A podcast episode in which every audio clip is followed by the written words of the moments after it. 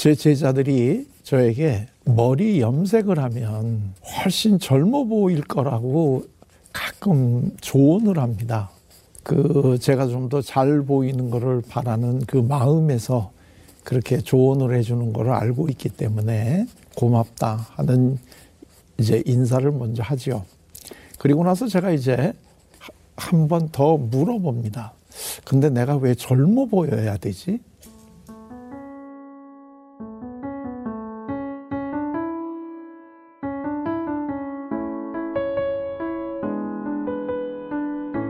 아마 여기 계신 분들도 어, 연세 드신 분들은 젊은이들이 아 요새 젊어 보이십니다 이렇게 인사를 하면 고맙다 이런 이제 대답을 하셨을 텐데요. 젊어 보인다는 게 왜 우리가 고마워할 일이죠? 그러니까 그냥 우리가 사회적으로 그냥 통념상 하는 그 대화이기는 하더라도 그걸 우리가 한번 가만히 살펴볼 필요가 있는데요. 그 밑바닥에는 젊은 것이 좋다라고 하는 이러한 암묵적인 이러한 그 이 동의가 있기 때문에 젊어 보이는 게 좋다 이렇게 생각을 하고 연세 드신 분에게 어, 나이보다 젊어 보이십니다. 그러면 어, 굉장히 고맙다 이렇게 얘기를 합니다. 자 그런데 젊은 게 정말 좋을까요? 그러면 제가 다시 젊은 제 제자들에게 반문을 합니다. 20대, 30대 제자들이 많은데요. 너희들은 지금 젊어서 좋으니? 너희들은 지금 젊어서 행복하니? 하고 제가 다시 질문을 하게 되면 거의 제가 만난 대부분의 젊은이들은 본인들이 지금 즐겁거나 행복하지 않다고 이야기를 합니다. 오죽하게 되면 아프니까 청춘이다. 이러한 책이 베스트셀러가 됐겠습니까? 그렇게 실질적으로 당사자들도 별로 즐겁고 행복하지도 않으면서 막연히 나이 드는 거는 나쁜 거다. 그래서 젊어 보이는 것이 굉장히 좋은 거다. 이렇게 우리가 보통 이야기를 하고 있는데요.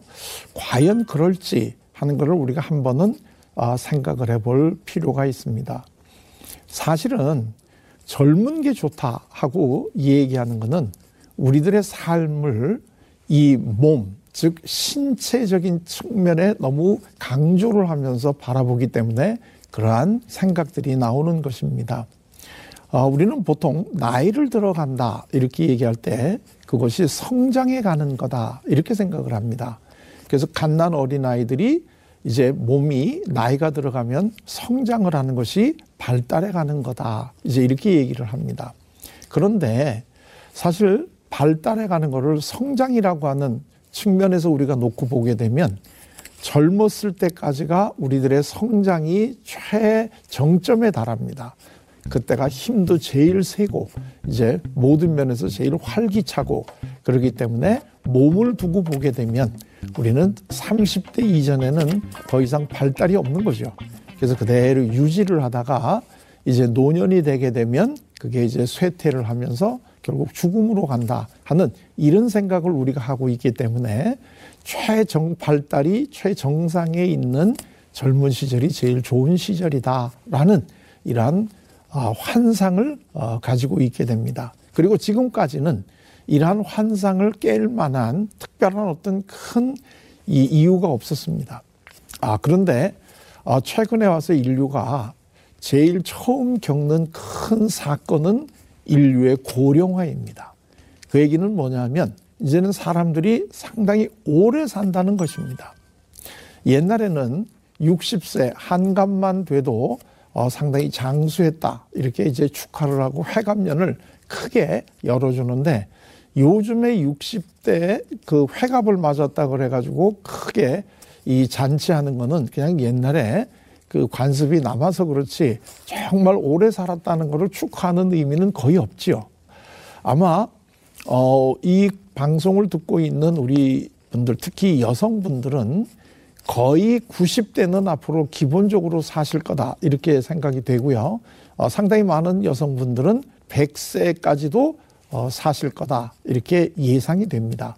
자 그러면 앞으로 90세까지 최소한도 우리가 살아가는 이 시대 30대가 우리 인생의 제일 정점이다 이렇게 생각을 한다면 30대에 정점을 찍고 나머지 60년은 발달이 없는 상태에서 이거를 살아가야 된다. 이런 생각을 할 수밖에 없는데, 어, 이거는 어, 상당히 바람직하지 못한 생각이다. 이렇게 얘기할 수 있어요.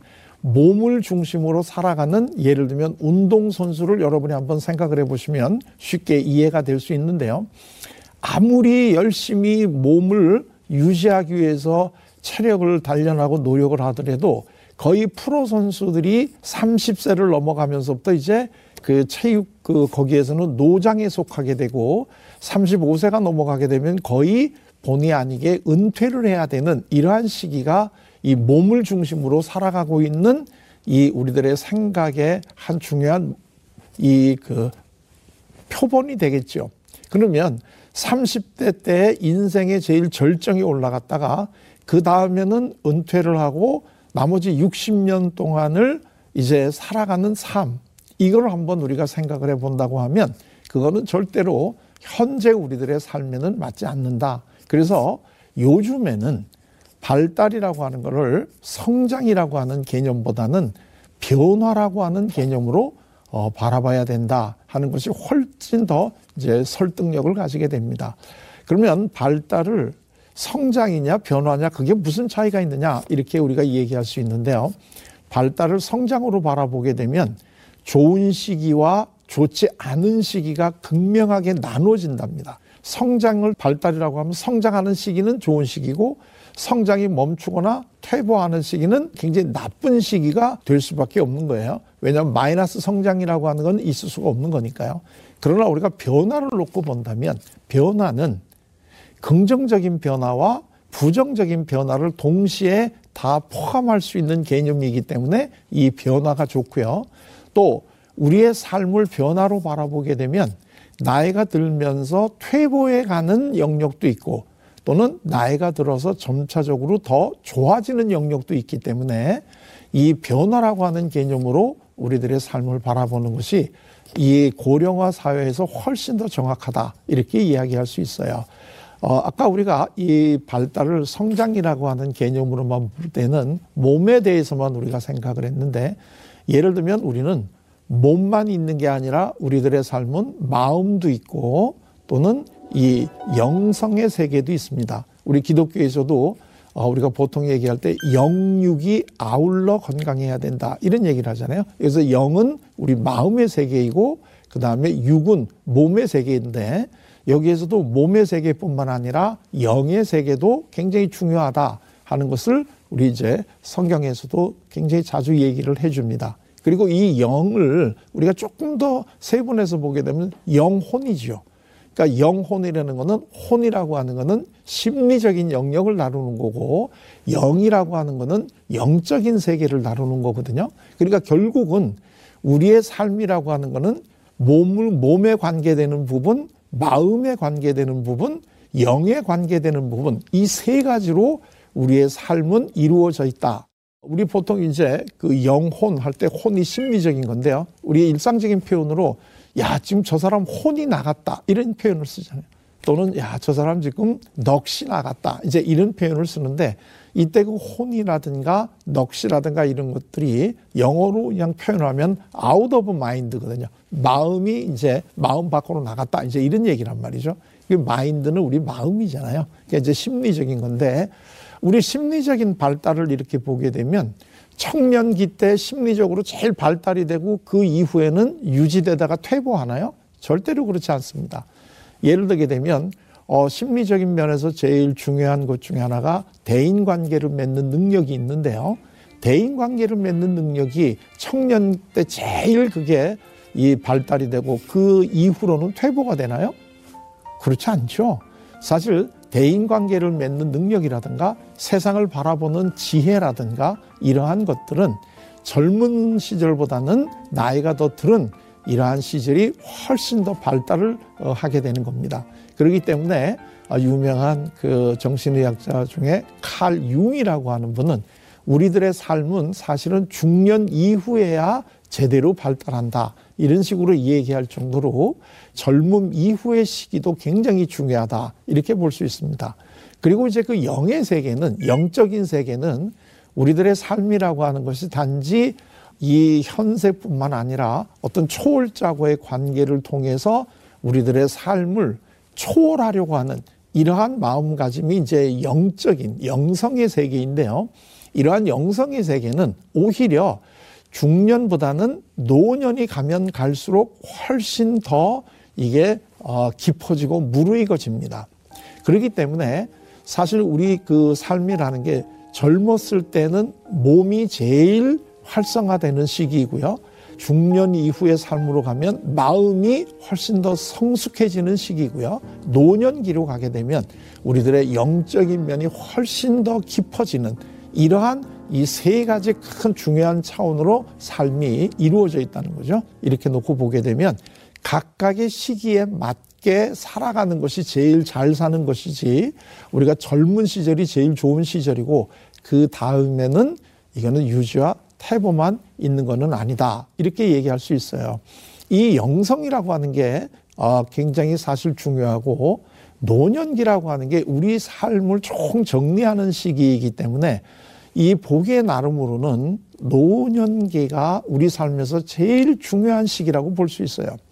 이 노년기는 아까도 얘기했지만 영적인 이러한 이제 그 깊이가 깊어지고 이 생뿐만 아니라 나를 존재하게 했던 어떤 그 큰 나보다 더 위대한 더 큰 힘과의 관계 속에서 나를 바라보는 이제 이러한 이 능력이 발달되는 거란 말이죠. 그러니까 예를 들게 되면 어 그 예수님이 이제 제자들하고 길을 가다가 그 태어날 때부터 시각 장애인으로 태어나서 상당히 어려운 삶을 살아가고 있는 이제 사람을 어 보게 되죠. 그때 제자가 물어봅니다. 저 사람이 태어날 때부터 저렇게 아, 시각 장애인으로 태어난 거는 누구의 죄입니까? 본인의 죄입니까? 아니면 그 부모의 죄입니까? 이제 이렇게 여쭤본단 말이에요. 그때 이제 예수님은 아주 뜻밖의 대답을 해 주셨는데요. 그건 뭐냐면 본인의 죄도 아니고 부모의 죄도 아니고 그거는 하나님께서 뜻이 있으셔서 그렇게 하신 것이다. 이렇게 이 그 인간적인 차원에서 그거를 이해하려고 하지 말고 하나님하고의 관계 속에서 우리들의 삶을 바라보는 것이 굉장히 중요하다 하는 소위 관점의 전환이 얼마나 중요한가 하는 건데요. 바로 이 하나님의 시각에서 우리들의 삶을 바라보는 것이 영적인 삶의 핵심이잖아요. 근데 이것이 제일 깊어지는 시기는 오히려 젊었을 때보다는 노년의 시기에 이 삶의 깊이가 훨씬 더 깊어지는 거거든요. 그런 면에서 본다면 우리 마지막 시대 노년기에 정말 이 그 초월자구의 만남을 통해서 지금까지 살아왔던 나의 삶의 어려웠던 점까지도 지금까지는 이게 내 잘못이냐, 부모의 잘못이냐, 남편의 잘못이냐, 이런 식으로 생각을 하던 것을 이거는 누구의 잘못도 아니고 하나님께서 이런 뜻이 있어서 나에게 이러한 삶을 살게 해 주었다라고 하는 그 삶의 의미를 하나님하고의 관계 속에서 얻을 때 아, 우리는 지나간 과거를 생각을 하면서 내가 잘못 살았기 때문에 난 지금은 아, 죽어도 눈을 감을 수가 없다. 이런 식의 그 안타까운 마음을 가지고 노년을 보내던 사람들도 이제는 하나님이 결국은 나를 사랑하시기 때문에 나를 통해서 나타나시고자 하는 뜻이 있었기 때문에 내가 이러한 삶을 살았다 하는 것을 깨달을 때많이 진정으로 내 삶을 통해서 가졌던 상처나 이런 아픔들이 이게 풀리고 이제는 내가 죽어도 여한이 없다 하는 이러한 삶을 살아갈 수 있게 되는 것입니다.